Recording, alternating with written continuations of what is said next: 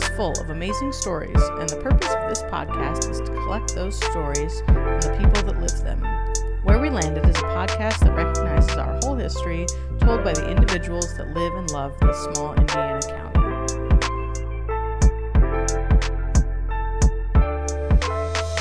Welcome back to the next episode of Where We Landed. We are here sharing all the great stories of Grant County and the great people that live here, um, helping people understand how amazing this community is. I am joined today by our co host, Kylie Jackson, Hey, everybody! and Iris Brunner, Hey yo! and our special guest, who Iris will be introducing next. But we always start the episode with a little bit of fun. Kylie's got some where, oh, not where, but would you rather questions for us. We are all going to be answering those. So, guest, you are eligible to answer as well. So, Kylie, I'm going to turn it over to you. Thanks, Alicia. All right. Like Alicia said, we're going to do a little would you rather, get to know each other a little better.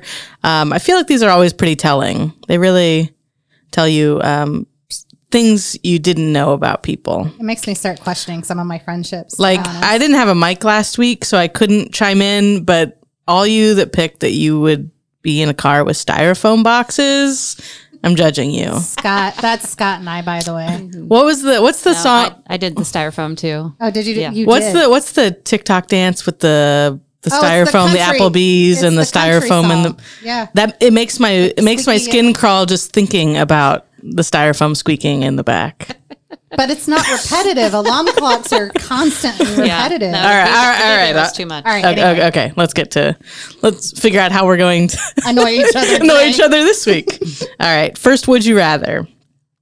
Would you rather be the circus person that the knife thrower throws knives at, or the one who puts their head in the lion's mouth? Iris. Oh, she's got an ugly face on right now. She's like freaked out. Well, I don't trust either one of them, so so I have trust issues. um, so I'm gonna choose the knife thrower. I don't know. They're both equally rough. Equally terrifying. Alicia? I'm choosing the knife thrower all the way. Oh. I don't know who's fed the lion that day, and I'm not even pretending to do that. All right. Drew? Same. Wow. You know what? Kylie? Oh no, you got to answer too. I feel like I could sweet talk a lion. I could. you are an animal talker. We I- all love Chauncey. yeah, I, I think I could talk a lion into not eating my head. Good luck with that.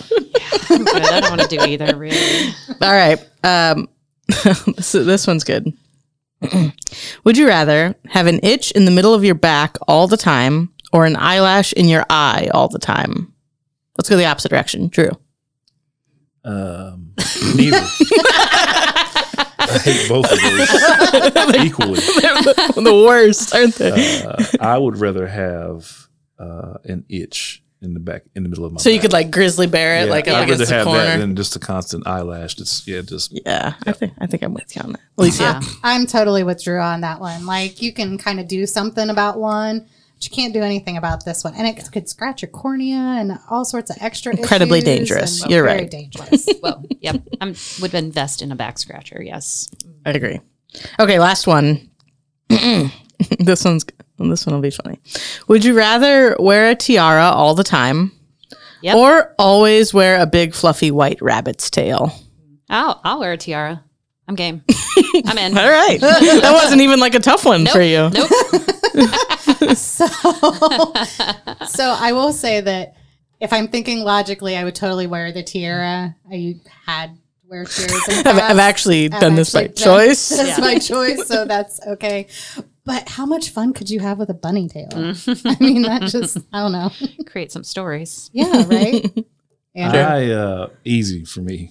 Um, I was in Long Beach one time during a convention with furries, Oh, yeah. yes. and um, Okay, wait. wait. I'm waiting. Are you We're- going so- there or not no, going it's so Were I you just- at the furry convention or you I was at happened- a different conference there, and we stayed at the same place. sure. And Your face is getting awful red. the elevator, guys dressed up like a cheetah, and he's, you know, do, and so it's just like I would just rather wear the tiara. I'm just saying. Yeah, I just He said, "I do not need that tail." yeah, I I probably need the wouldn't.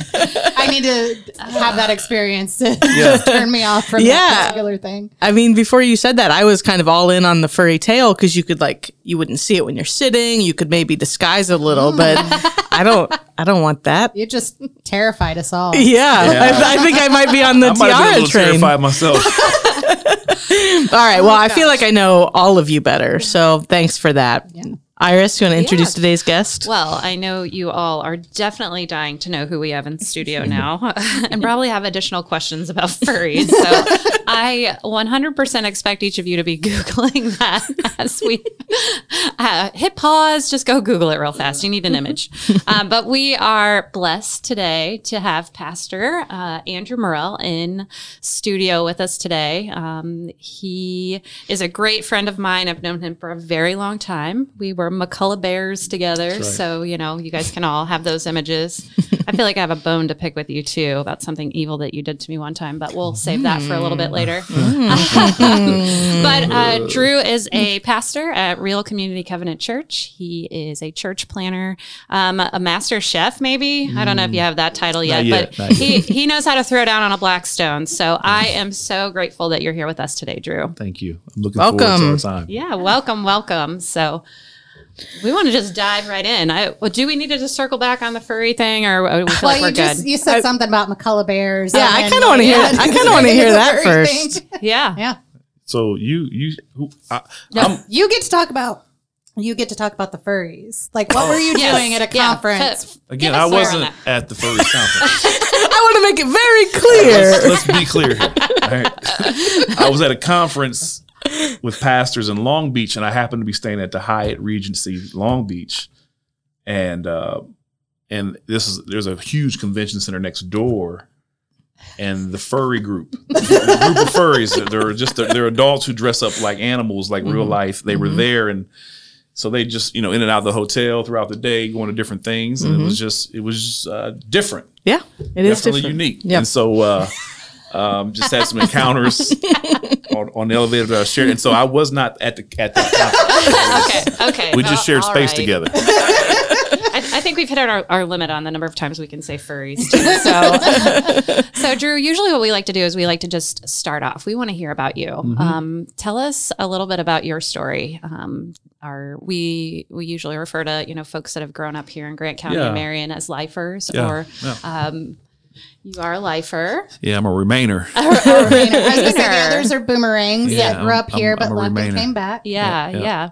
Um, so so tell us a little bit about how um, you, your family, how how you started your journey here. Yeah. How you landed in Grant County. So um, my journey in Grant County, I mean, I, I'm here because of people who came here before me, right? So uh, my journey in Grant County, in terms of historically in my family, begins in the um, early 1800s.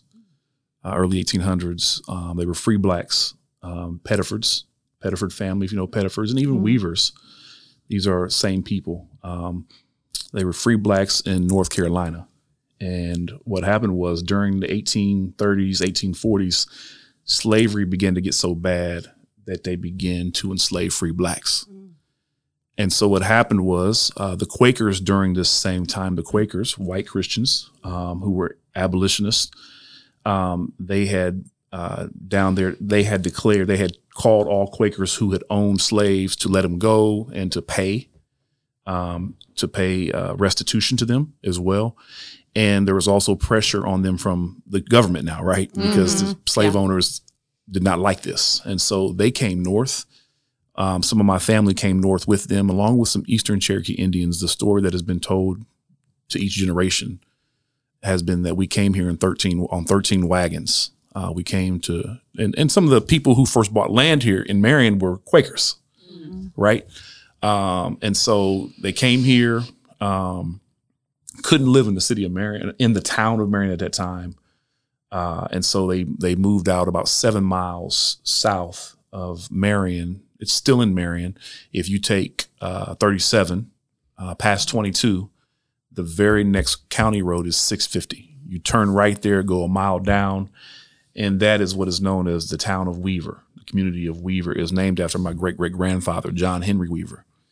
And so what happened was, is they went there um, and they ended up buying land there. They were they were farmers in North Carolina. Uh, they were masons. Uh, they were constr- they, construction workers. They had trades, and so they came here and they seen a swamp, and they realized that this swamp, once it's drained, would be the most fertile soil to plant farm on. And so brilliant people, and so they did that. Uh, they did that. Um, they started a church called Hills Chapel. Uh, Pastor Reverend Hill, he was from Kentucky. He was the pastor of this church. Uh, they started a community. They had their own school. Uh, they had their own post office. They had their own store. Uh, they created a horse track in which uh, stories of five thousand people, even people from this from the town of Marion, would come out and watch these horses race during this time. And they also were very instrumental in the Underground Railroad. Um, very instrumental. They were independent church, and then what happened during this time is the fourth bishop of the AME Church was traveling on horseback through the Midwest looking for free black settlements during the 1840s so that they could be part of the AME Church, the African Methodist, Episcopal Church, which is very instrumental in the Underground Railroad. And they found this this settlement and said, "Listen, uh, y'all need to be part of the AME Church, and you need to be part of the Underground mm-hmm. Railroad, right? You need to you need to you need to, to use your free black privilege to, to help, help to help, help enslaved yeah. blacks become free or get them to Canada." And so that was no question. So they did it. And so they worked they worked together with the Quakers and the Wesleyans, who were predominantly white, all white, and they worked together uh, to do the work of the Underground Railroad in this community uh, for a long time. Mm-hmm. So it sounds like you've done a lot of research on this. Yeah. Yeah. yeah. Um, and I mean, you said the stories were told. So what, yeah. what was it like learning some of those stories? It's, it's been, um, you know, you grow up and just like for years, my family reunion has been out there for over hundred years. Um, and so like family still, now a lot of people reconstruction moved away, right? You think, you think about like, how they begin to people industrial industrial revolution and people begin moving to cities and towns and and how that changed that particular area. However, there's still people who own land out there. So I'm very familiar with going out there as a kid, going out there to the church, um, being there. And so that's that's the history uh, on my mother's side uh, that I'm very proud of. And like it's it, it also I think informs me today, right? I don't think that we just show up here and we just, you know, land here and, you know, this we start doing our thing. I think that we look back if we can understand our history, some of our history, how we got here, why we're here, and what are we continuing on that was started before we got here, right? Yeah, and you choose to stay. Yeah, you choose to stay. And so for me, um, this same church, Hills Chapel, so I planted the church six years ago, but I was the last official ch- pastor of Hills Chapel out there in Weaver in 2011. And then we, I knew God was calling me to plant a church in the city of Marion that would be very much instrumental in terms of justice and reconciliation, right? And so, um, technically, the church that we planted, Real Community Covenant Church, the legal name of Real Community Covenant Church is Hills Chapel Church, Hills Chapel Community Church. So we're still that that church. That um, that story is still trying to be lived out within the city of Marion as well. But we also didn't want to take that name because uh, we own the property out there, we own that land out there, and we also want to restore the story mm-hmm. in that place, right? And and tell that story and use that for reconciliation conversations and other things, right? And use that space and place because space, space and place matters. And so there is some of the history of my journey of how I got here. Obviously, uh, my mother, I grew up in a single parent home. Uh, my father was in prison for much of my early life grew up in a single parent home um, of a mother who lost her mother when she was five years old. Mm. And so my grandfather, I lived with my grandfather and my mom. She had me when she was 15 years old. Um, and she struggled for much of my life, single parent. Um, and I just watched my mom do the best she could, with what she had. And, um, and she, she did a great job, you know? And so, um, went through Marion Community Schools, uh, kind of was in and out of church growing up. I grew up in church, but I, w- I never really followed Jesus. I was just in church. Um, and it wasn't until late. Up, Drew, you got to go. Yeah. Come on. Yeah. We're going. Get yeah. in the car. Yeah. And it wasn't until uh, really my adulthood, my mid 20s, where I really, um, really made a decision to say, you know, what is, what is my life? What am I doing with my life? Um, I had been traveling and been all over the place. I had a friend who was in the NBA, and I just had access to a whole other world. And at the end of the day, there was just emptiness. And so there was an emptiness that I could not uh, kick. I just knew I was like, man, this life promises so much, man. This thing is empty. Yeah. And so it just led me back to the church that I grew up in, actually, which is Caddy Corner, across from where we planted this church here. And so, very even much attached to that same church and still talk to the same pastor that I grew up with. He's still the pastor of the church there. And so, um, there's some of my story, right? Um, I think in terms of even my call and mission, like, uh, so I'm biracial. My father's white, my mother's black and I'm very much aware of racial dynamics that are at play in, in our world, in our community, in our society. Um, I, I very much ex- have experienced it. I feel it. I think reconciliation happens within my own body, um, with what's happening in the world and the things that I've experienced in my life and the things that I, I feel, right? This intuition that I have because of being biracial, I understand fully how things work. Um, and so, even in, in planting this church, it's a church that's intentionally multi-ethnic, multi-class, uh, and, and and it's and unfortunately you have to say that uh, because you don't want to like you just assume that the church is like this diverse place, right? You read the Bible and it's like the church is is a, but it's not, right? But it's absolutely No. not. And so then, I think for us, it's like being intentional on naming this and saying this is our pursuit. We believe that the Holy Spirit empowers us to live out this kind of love together, multi-class and multi-ethnic, because you can be multi-ethnic or diverse, but not be diverse in class, which presents a whole nother problem in itself, right? Because I've watched black and brown people my whole life. Uh, as soon as they get the, the, real money, the, the real color, the real color, I think that we really need to be talking about is green, green. right? because I watch black and brown people all of a sudden acquire some money and wealth, and all of a sudden racial justice is not an issue no more, right? It's not an issue. And let me say this too, because I don't think this is mentioned enough. I also understand the disparities amongst poor whites. Uh, my father's family uh, come from the Appalachians. Uh, and so historically, Virginia fought. So I have relatives, one African American free blacks who fought for the Union, and on my father's side fought for the Confederate. Right? Yeah. You talk about you talk about a unique history. Yeah. Yeah. Um, That Dixie line is for real. yeah, and so like um, I also understand white poverty. I grew up with white poor white friends, and I understand the dynamics that are at play there, which are also part of a systemic issue, right? Right. because it was poor whites before enslaved blacks were before blacks were brought over to be slaves poor whites were the underclass. And so i don't think that we talk enough about this either right? I'm reading a book right now called uh, white trash and it, it is dealing with uh, this 400 year or this this issue of class in america right that we don't often talk about. And so uh, yeah, i even think about even as we work continue to work through racism we got to get to capitalism and classism. Yeah. and i think that that's going to be a much harder conversation. I listening to you speak and and I don't know you all Yeah. that well. There's certain things in your story that I'm like, oh, I connect to that. Oh, I understand that. I um, moved here from North Carolina. I shared growing up in Marion. It was kind of interesting. I always felt like um, I experienced more race issues in growing up in Marion than I did in North Carolina simply because they kind of educated us in North Carolina. Yeah. Like you you could go to the grocery store and see multiple bathrooms, multiple sinks, multiple water fountains, whatever, separate entrances. Um, so they kind of had to explain it to us very, very early They didn't have a choice. they, didn't had have a choice. It was in our face, right? So when I came here, I always had this perception like, oh, this is the North and everybody's free. I was born south on the Mason Dixie line. Yeah. My family's from West Virginia, you know, so it's uh it, it was just a very interesting kind of culture shock. And so I have always expressed, at least from my perspective, my biggest challenge is that socioeconomic Yeah. piece, right? My family was poor to maybe just barely middle class and um, understanding that and seeing that as an issue because that crosses that racial line, right? Yeah. Like, Yeah. and people are judged based on what they wear, where they come from, or what neighborhood they grew up in, that type of thing. Um, my husband's family is from the south side of Marion, so definitely experiencing a lot of that. Um, can you tell us a little bit about, um, since you were born, raised, family's always been here. Um, you've church planted the Yeah. real church. I've not had any experience with the church, but what I know it for is the preschool that's Yeah. there. Yeah. So can you share a little bit about how that came to be and your role Yeah. in that? Yeah.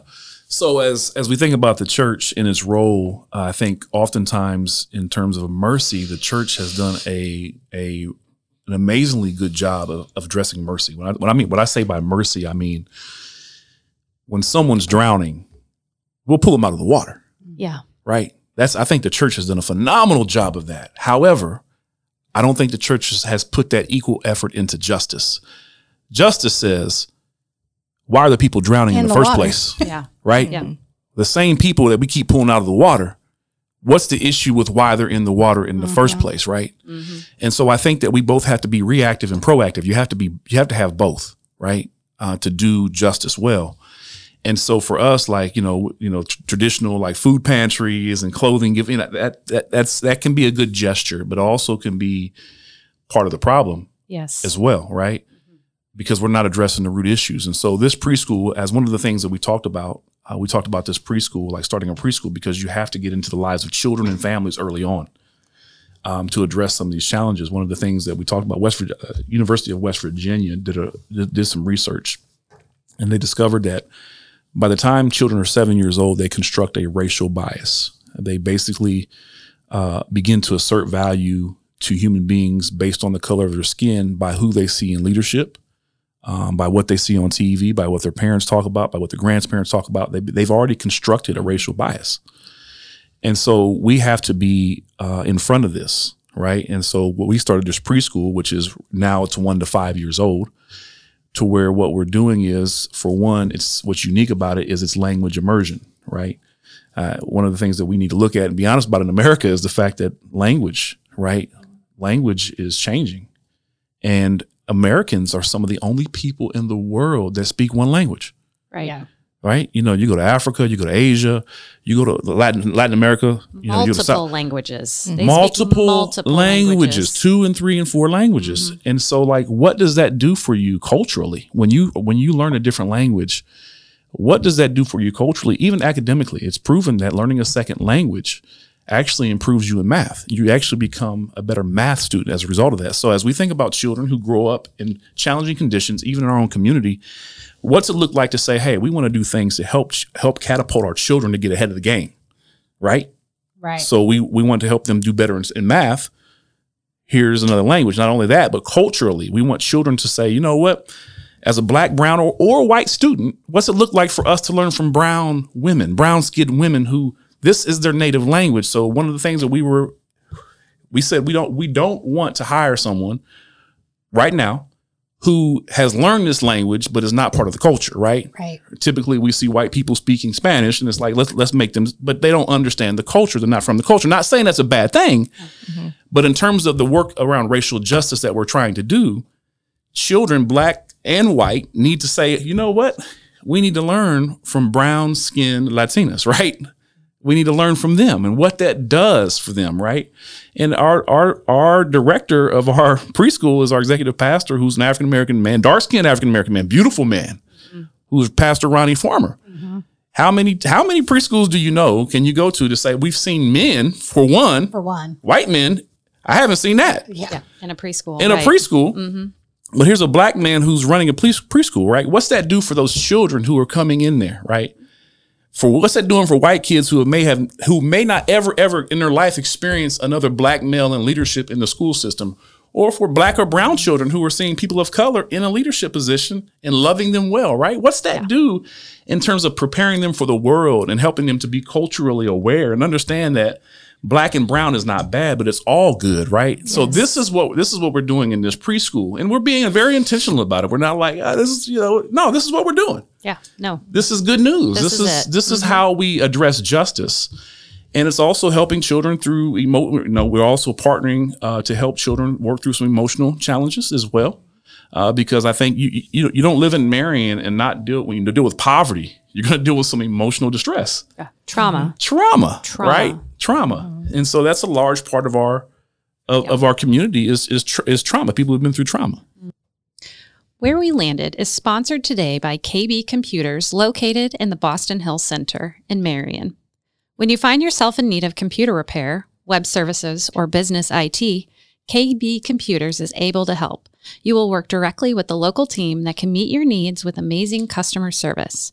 Open Monday through Thursday, 9 to 5:30, and Friday from 9 to 5, the KB Computer team is ready to help.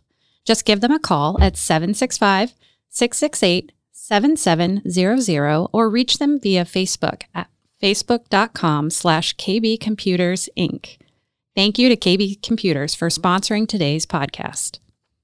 Well, and even helping, I think, our children understand that if they um, are in those spaces, like I think about my son who's lived in a very middle class family almost his entire life, but yet he has friends that are foster kids that have experienced, you know, divorces and traumas and things in their life, but they come into our household.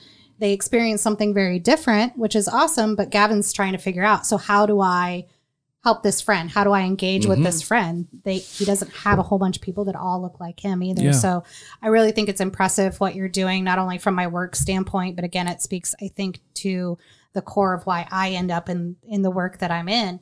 Um, I don't know much other than you graduated with Iris Yeah. from. So I graduated. No, He was a year later. He was was it? 2000. okay. I graduated in '98. Mhm. Kylie's rolling her eyes at me because I'm old. yeah, it's fine. So I graduated in 98 from Marion High School. Um, and we know our struggles and stuff like that that we saw there. I had a very diverse group of friends in that particular graduating class. Um, what does, um, how did that impact you? Um, and what does your family and friend network look like now? With school or growing up or yeah, just Both. school in general. Yeah, well, I think I think for one, Marion Community Schools is the most diverse school in this county, right? I Mhm. grew Yes, up in it is. Marion, and so uh, there's it's, it's the most diverse school in this county. Um, and so for me, it was normal, right?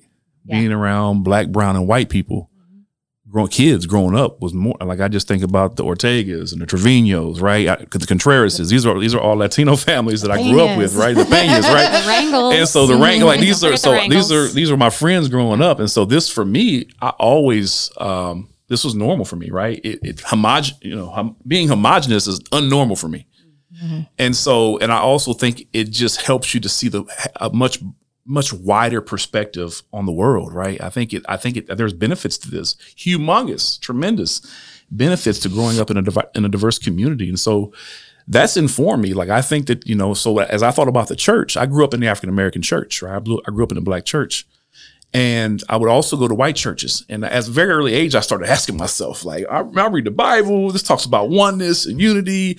I see this multi ethnic group of people standing before the throne of Jesus in Revelation seven nine.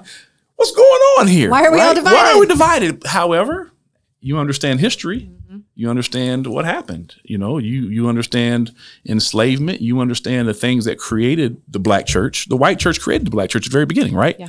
why was this? Because if you go back to the united methodist church in history in philadelphia this is where it started.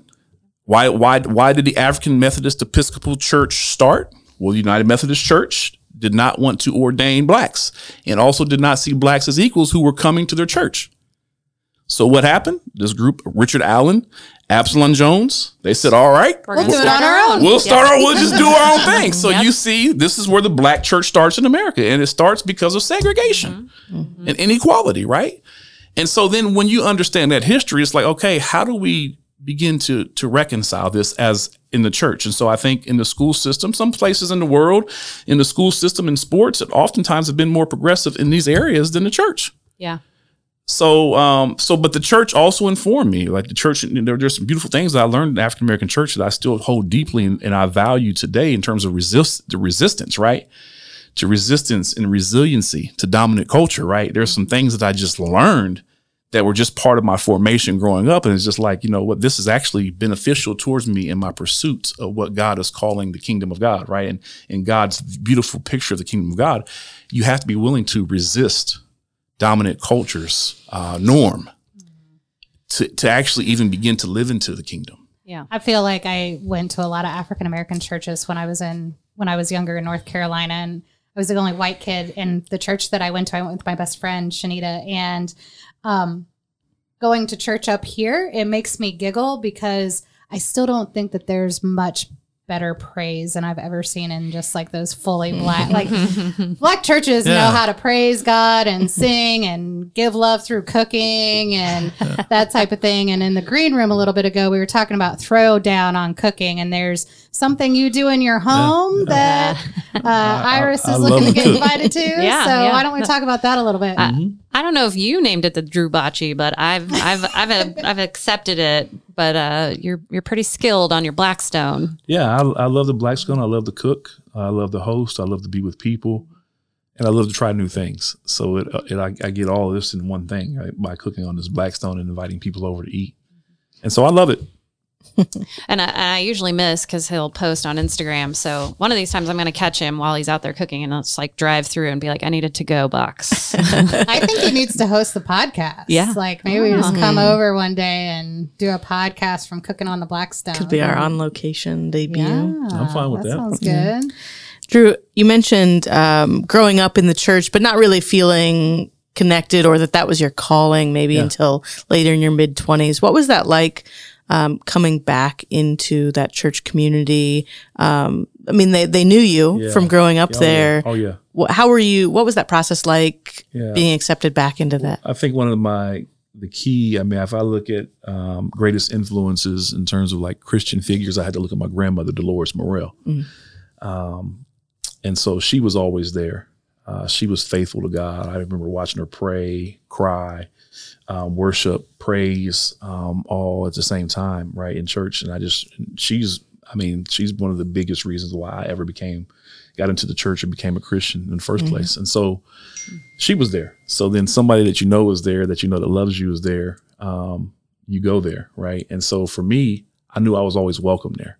My grandmother was there, right? And family were there. So I, I knew that I was always going to be welcome there. And you know, the Lord was the Lord was waiting on me. I wasn't waiting on the Lord. The Lord was waiting on me to to turn around and turn back to Him. And so uh, I was received with with open arms, with welcome, with hospitality and excitement, right? You know, I, I, and so that was that was an easy call. It was whether or not I was ready to give up my life of sin. that was the issue, right?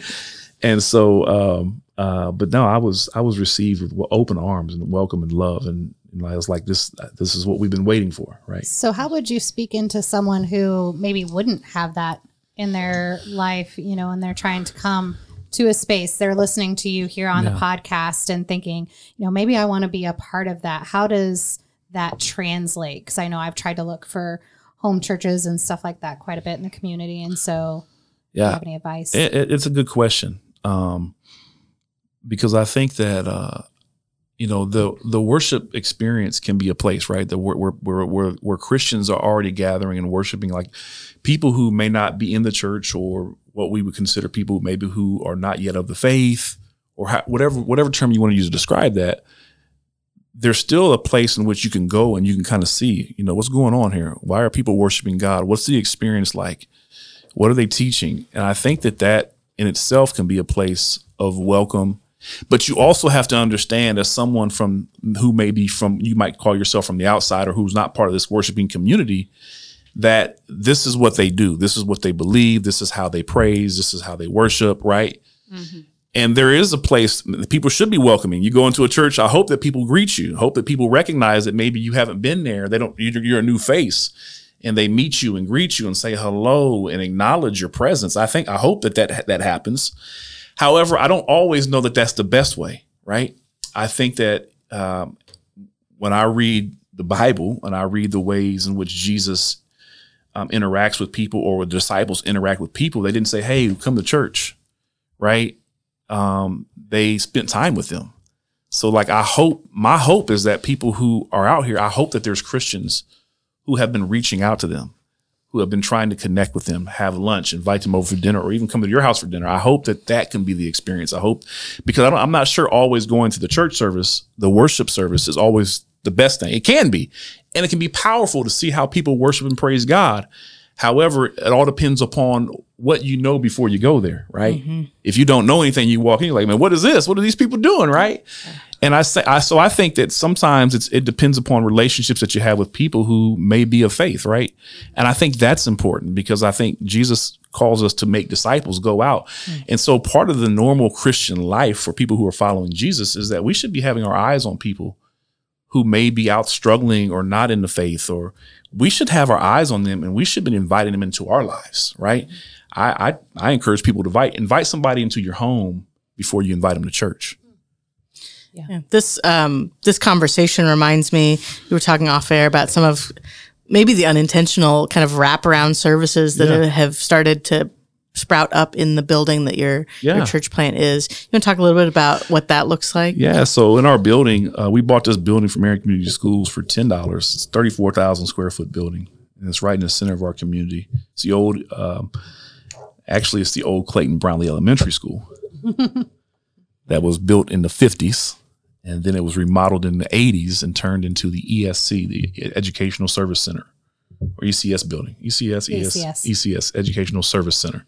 Or yeah, something like that. Center service, ah, whatever. Anyways, For the admin season stuff, S's are hard, right? yeah, yeah. Admin building. Yeah, That's what I. my grandmother used to work there. I, I remember going there when I was younger. And so when we bought this building, like the, the intention of the church from this very inception was to be holistic in nature, right?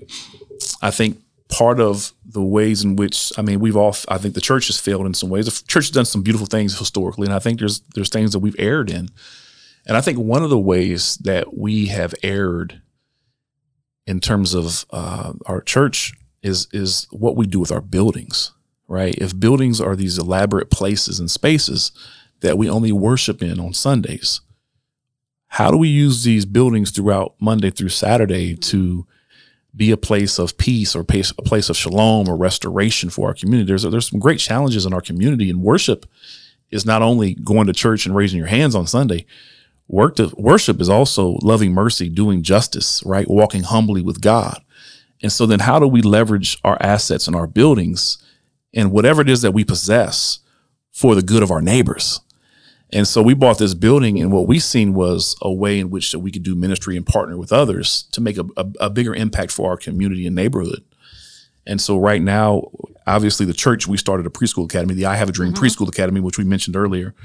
However, there are other um, organizations that are in our space, leasing space.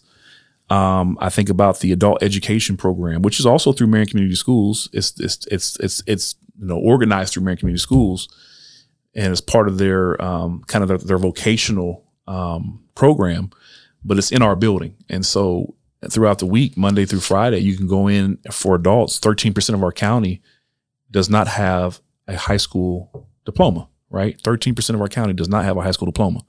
So they're in there trying to help adults um, get their high school diploma through the, uh, we used to call it GED. Now it's called the high school equivalent, HSC, high school equivalency. So, Another ES type yeah. alphabet soup. Yep. so there's that. We have the Family Resource Center in our in our building. Also, uh, we share space with them.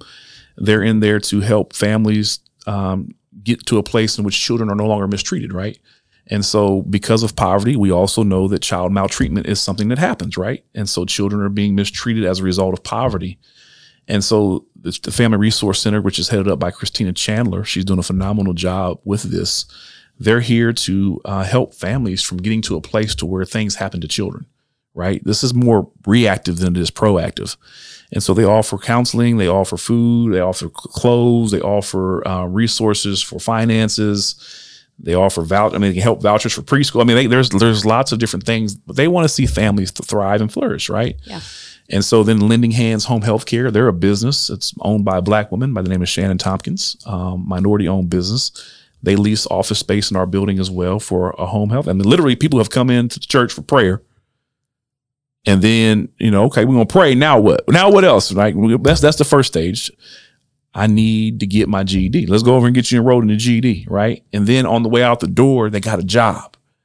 So, like, as I think about the gospel, the good news of Jesus Christ, it's holistic in nature. It's not just about our souls being in heaven later on. God very much cares about our well being here and now on earth and, and desires for humanity and creation to flourish now. And so, what's it look like for the church to reimagine our places and spaces and how we use them and leverage them for the good of our neighbor? Hmm. Well, we would be in big, big trouble if we didn't ask you to talk about family. Oh yeah. Uh huh. Uh huh. You did the right thing. Yeah. Uh-huh. so, I- it's, so- it's very important that I need you to talk about Yeah. like my second favorite person Yeah. after my children, Yeah. um, Casey. Yeah, my wife Casey. Yeah. Um, I love my wife. Uh, beautiful woman. I love her too. and uh, she i'm so proud of her. So my wife casey we've been married for 12 years been together i heard, I heard this last night. We had we had a little disagreement last night. She said i've been here for 15 years we've been married for 12 and so been married for 12 years You, you need to tell her thank you for that too. By Uh, yeah absolutely. Remind remind her. and Thank so you very much. 15 and so um, uh, my wife casey and then we have two older children wyatt and madison. They're out of the house um, to get, soon to be 25 and 23 um, and then we have sophia sophia is uh, or 24 and 22 sorry 24 and 22 wyatt and then sophia is 12 soon to be 13 um, this year in september she'll be 13 and so, yeah, I, I love my family greatly. My daughter's in Taekwondo. My wife, she was a young mother. She had kids when she was a teenager. And so, young mothers, I, I, I I was raised by a young mom, and young moms do what they have to do to raise their children, take care of the home. And then the, their their father wasn't there for a, a significant amount of time, so she was holding it down. And now uh, the two oldest are gone. Sophia's at age we, I, I work, you know, and so there's support. I'm there, I'm present. And so now she she doesn't have to hold all that by herself, right? And so now she's like, But it's weird to not have to hold it all by yeah, yourself. yeah. So she's like, uh, what did I want to do again before I had kids? And like she wanted, you know, she's always had this dream of being a nurse.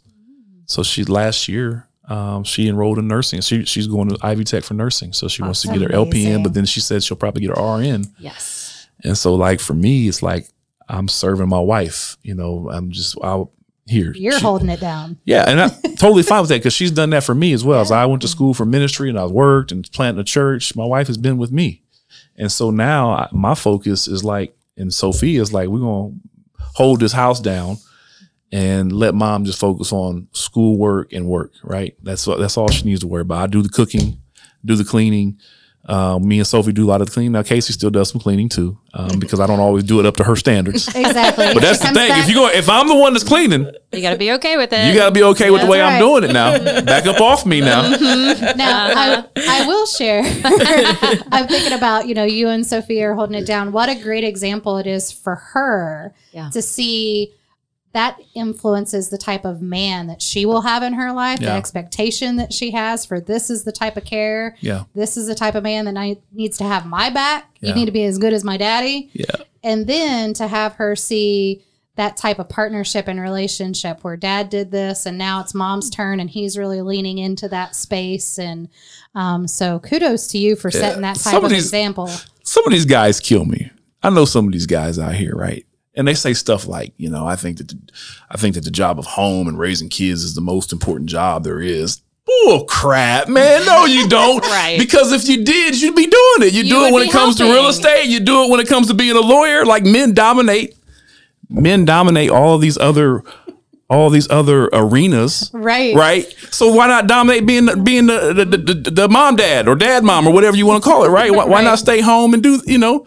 There's nothing wrong with Dominate matching home. those socks. There you go. Why don't we do that, right? And so men kill me when they say, "Oh yeah, this most important thing is for wives to be at home watching over the house and the children." No, you don't really believe that, or you would be doing it. or you wouldn't have a problem doing it if your wife said, Yes. "Hey, I want to go to work and you do this." Preach, sister. we we giggle at our house because I don't cook. Now it's not because I can't cook or I don't want to cook. It's because Steve's a better cook than me. Yeah. So we started. We Iris and I share about our non-negotiables. So we set an agreement long time ago that he cooks and I'll do the dishes. Yeah. But as we've now got teenage kids that play sports and stuff like that, I'm like, I love the fact that you know you cook, I do the dishes. But we don't have a dishwasher. I hand wash dishes. And so that sink is full of dishes. Somebody needs to help me with dishes. That's right. Because there's four of us, That's you right. know. So um, I just think it's really impressive to to see you setting that standard and I'm to think about the how you are going to handle the type of uh, boy man that your daughter brings home for the first time. Yeah. Well, Drew, I also know that uh, you read a lot. Yeah. You consume a lot. Um, obviously, a lot of it is based off of your profession and your passion. Um, but what do you read when you just need something to read? That's a good question. Yeah. When I just need something, Something to just like sneak away and it doesn't have to feel so heavy No. or, so I, I I like reading deep spirituality. yeah. So like uh, you know, I read a lot of stuff around discipleship or evangelism or justice. I would say that's more around my vocation. But I read things about deep spirituality like Richard Foster or Thomas Merton or like um, historical figures, Mother Teresa, Dorothy Day. And I like to read about like their faith and what got them through and like the deep things of God. Like I like, you know, I, I'm a very deep thinker and I love, and that for me, that's not, that's not work. That's, that's me going to a place of awe and like, wow, God, you're so amazing and so much bigger than sometimes I imagine. And so, yeah, that, I would say deep spirituality is. So, and you also shared with me a podcast that we need to listen to. Do you remember which one that was? a podcast that we now my What, what podcast do you listen to? There was one that you told me, and I was Besides like, where we we have to bring it up. yeah, we have I, to bring so it up. one of my favorite podcasts is uh, as a pastor. Some people are like, wait, what, what's this He's, guy? he's getting a little pink, Yeah. listeners, just so yeah, you know. my favorite podcast is Hot Boxing with Mike Tyson. yeah. I love it. So two people in my life, my my two favorite athletes are Dennis Rodman and I love it. and Mike Tyson. And much of the reason why is because they have been so authentic and real about their lives that I just I, I value that. And so um, I come from some of the same brokers, not all of it, but some of I can I can relate with some of it. And it's like, let's not hide this stuff, right? Let's let's talk about this. So yeah, Yeah. I mean, I would definitely say, and uh, again, I'm just kudos to you. I mean, the one thing that I admire so much about you is your willingness to accept your full story um, and bring your full self to everyone and every person that you meet. Um, you don't hide things. I mean, I live in a space of, you know, I grew up trying to be this perfe- perfectionist and trying to be this and trying to be that to everybody that needed it. So for me, like being vulnerable sometimes is really challenging. Um, but I appreciate that from you. Yeah. Thank I you. appreciate That means a lot. That's mm-hmm. it's one of my intentional things that I try to do Yeah. in life. Yeah. Before we wrap up, I know you're trying to wind things down, but you mentioned in your introduction maybe some McCulloch Bear beef, and I don't want to let the moment pass. So, is there anything anything we need to air here? Oh, no, we didn't have any beef. We both were bears. We both went to my Yeah, but he picked on you or something. there's Yeah, something you said you had- you you said had a you had- bone yeah. to pick with me, is what you said. Yeah, yeah. about. Drew, I I was baited by some Facebook thing that he posted one time, and I got it incorrect. And dude went digging back Oh. into middle school sadness pictures. Oh yeah. and made me post it.